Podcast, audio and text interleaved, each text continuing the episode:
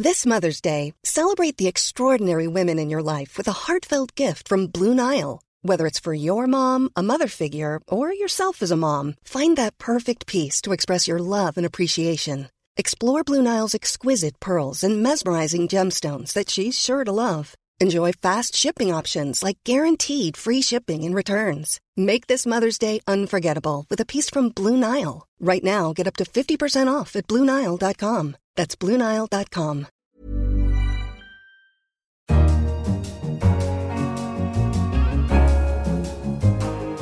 Hello, I'm Anne McElvoy, head of Economist Radio. You're listening to The Economist Asks. And this week we ask which country poses the greatest global threat? In the studio with me is retired Admiral William McRaven. Until 2014, he was commander of US Special Operations Command, responsible for 69,000 special ops forces across the world. He oversaw the missions that led to the capture of Saddam Hussein and the killing of Osama bin Laden. He's advised Presidents George W. Bush and Barack Obama on counterterrorism policy. Nowadays, Admiral McRaven is Chancellor of the University of Texas System, UTS. His new book draws from his training and a long career as a Navy SEAL. Welcome, Bill. Oh, Thanks, good to be here. You're going to tell me how to become a Navy SEAL a bit later on. it's called Make Your Bed Little Things That Can Change Your Life and Maybe the World. Let's start with the big security challenge for the US and indeed globally. That's the Syrian civil war. Now, you've said something uh, somewhat controversial to, to my mind. You've said that the way to resolve this ultimately is Russian backing to replace Assad in a collaborative strategy. And yet, the policy seems to be going in the other direction. The policy seems to be to accept that Assad is staying in post. Is that because you believe that what you've backed or what you hope for is not deliverable? Well, I, would uh, I guess I'd put my statement a little bit more context. What I said was, we can't move forward without Russia. Whether that is the right thing to do or not remains to be seen. But the fact of the matter is, if you want Assad to go, then Russia is going to have to be a key player. So for us in the United States, or I think in the UK or in Europe, to assume that we can figure a solution to Syria without having Russia play a part, I think is uh, is mistaken.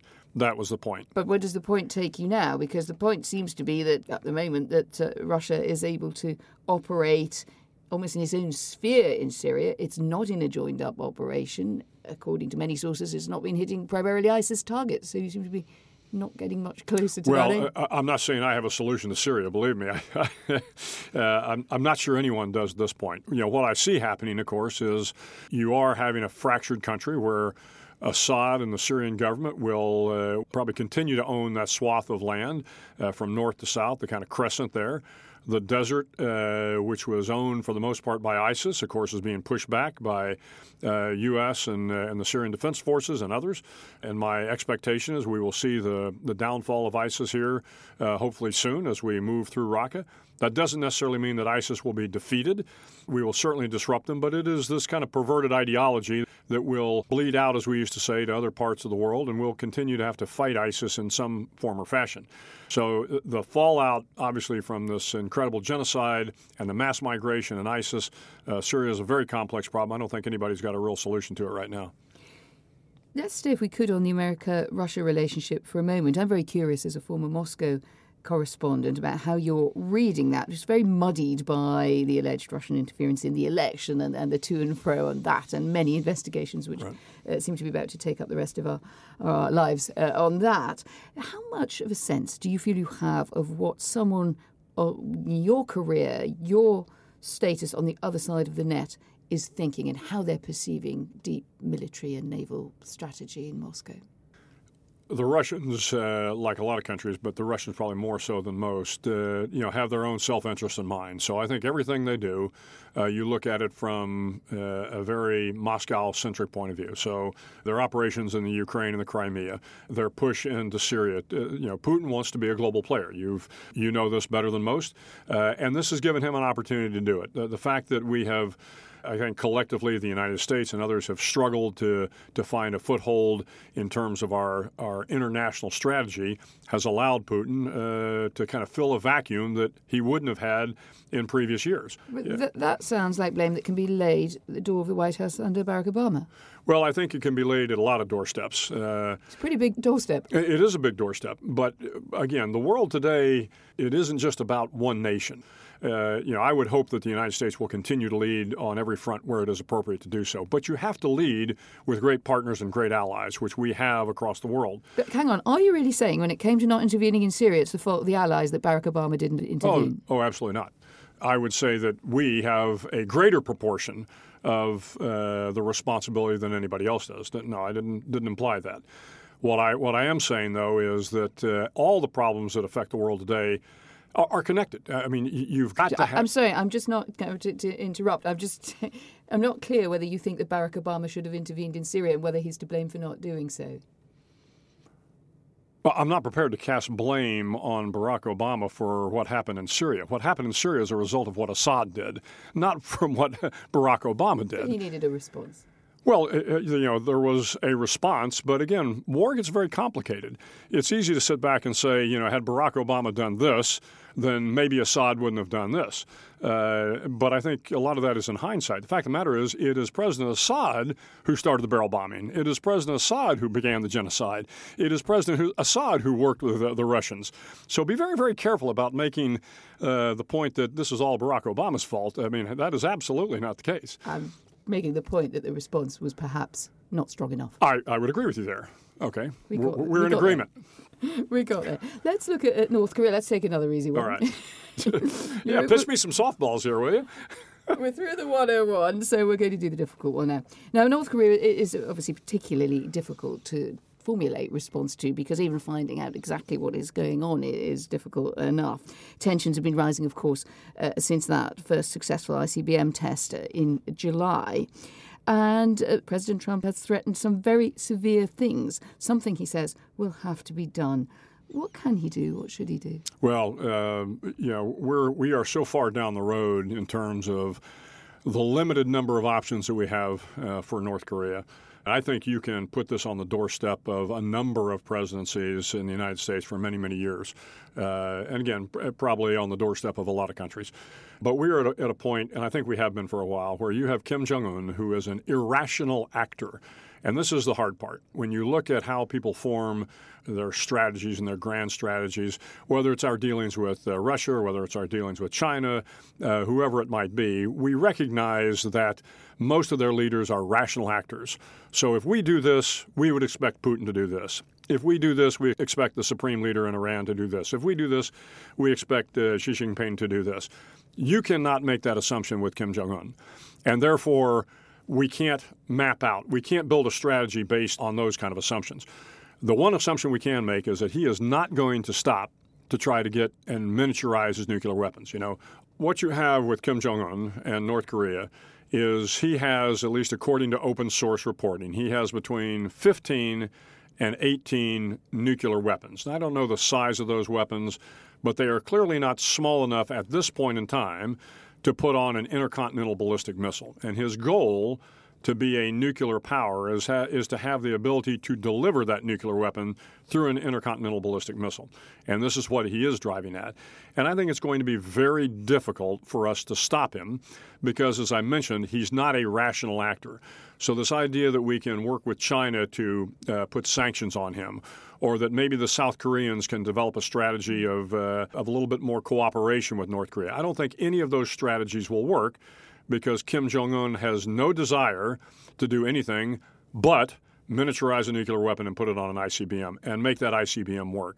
Then he becomes a regional powerhouse, in his mind at least, uh, once he has a, a weaponized uh, nuclear weapon.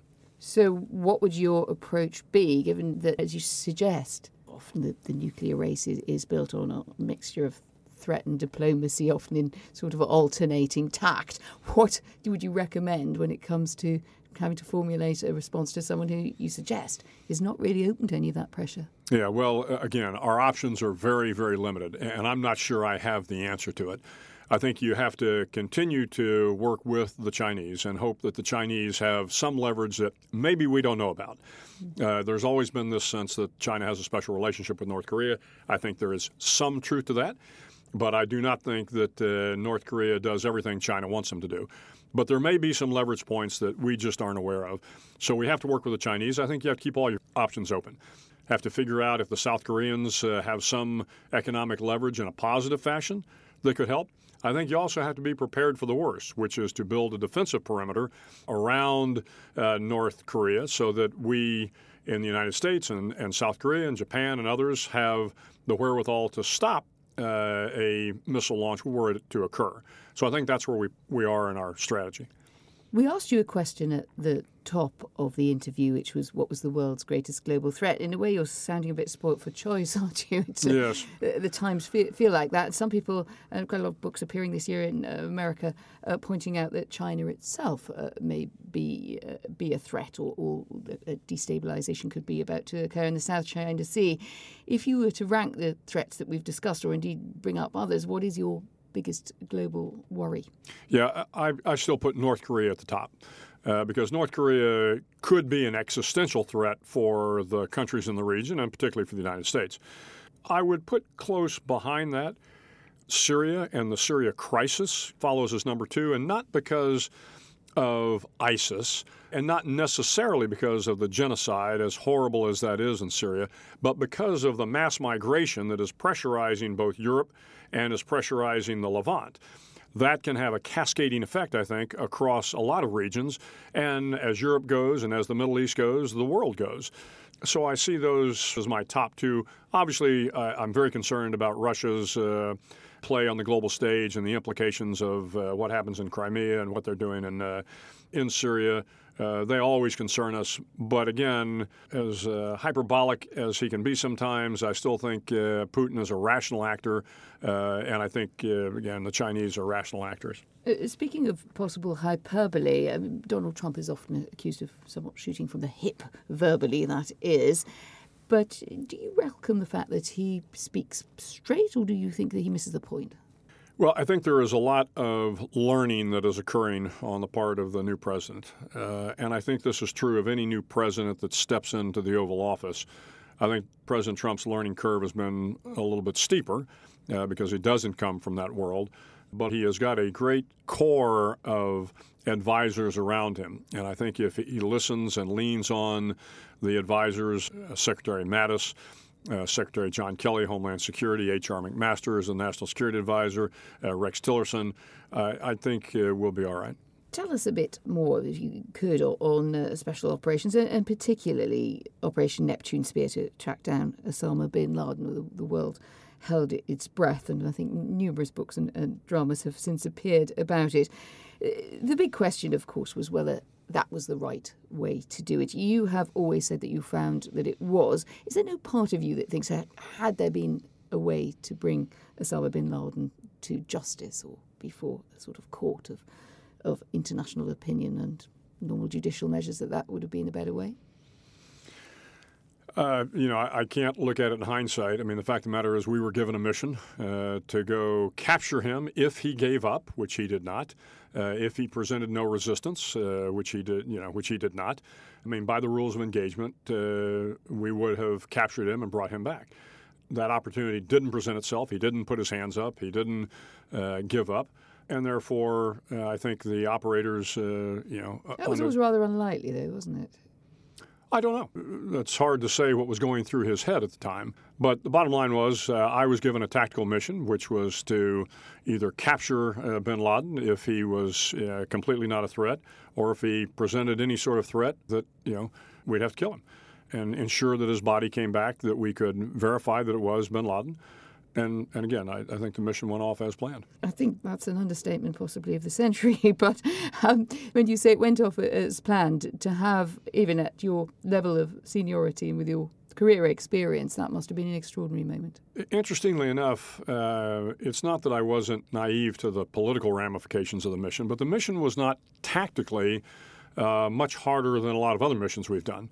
Uh, in fact, I would say it was a, a, fairly straightforward mission. The hard part, of course, was it was a long helicopter flight. It was about 162 miles um, to get from Afghanistan to Abbottabad.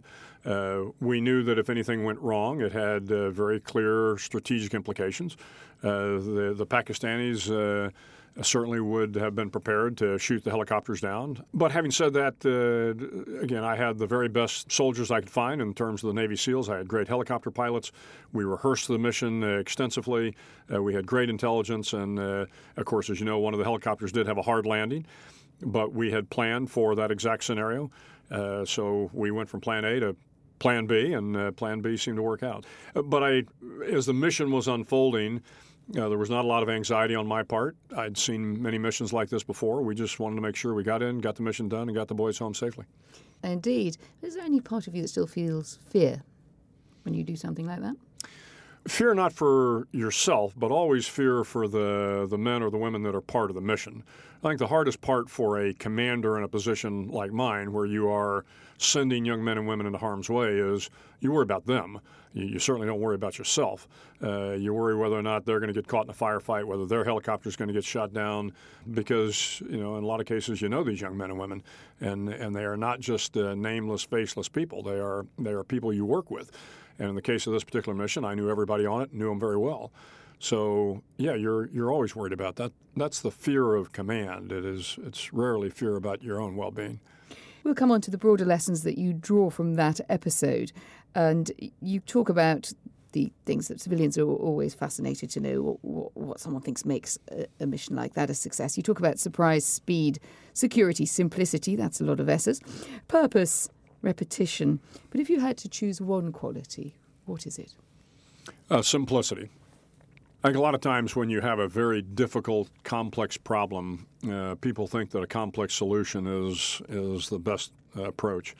And I'm a little bit more of a Gordian's knot sort of guy. You know, when you see a very complex problem, sometimes you have to take the most the simplest route to solve it. When we looked at this problem uh, in the planning phase, there were a number of different options. Um, and but all the options created more complexity on the ground.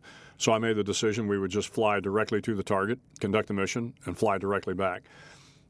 And there were some folks that uh, had a little bit of heartburn with that in terms of, it, was that going to provide us the maximum amount of surprise? Was that going to be exactly what we needed? But I made the decision that it was the simplest, the easiest to control, the easiest to command. But I suppose people might be thinking, like, this comes with a sort of enticing title, Make Your Bed.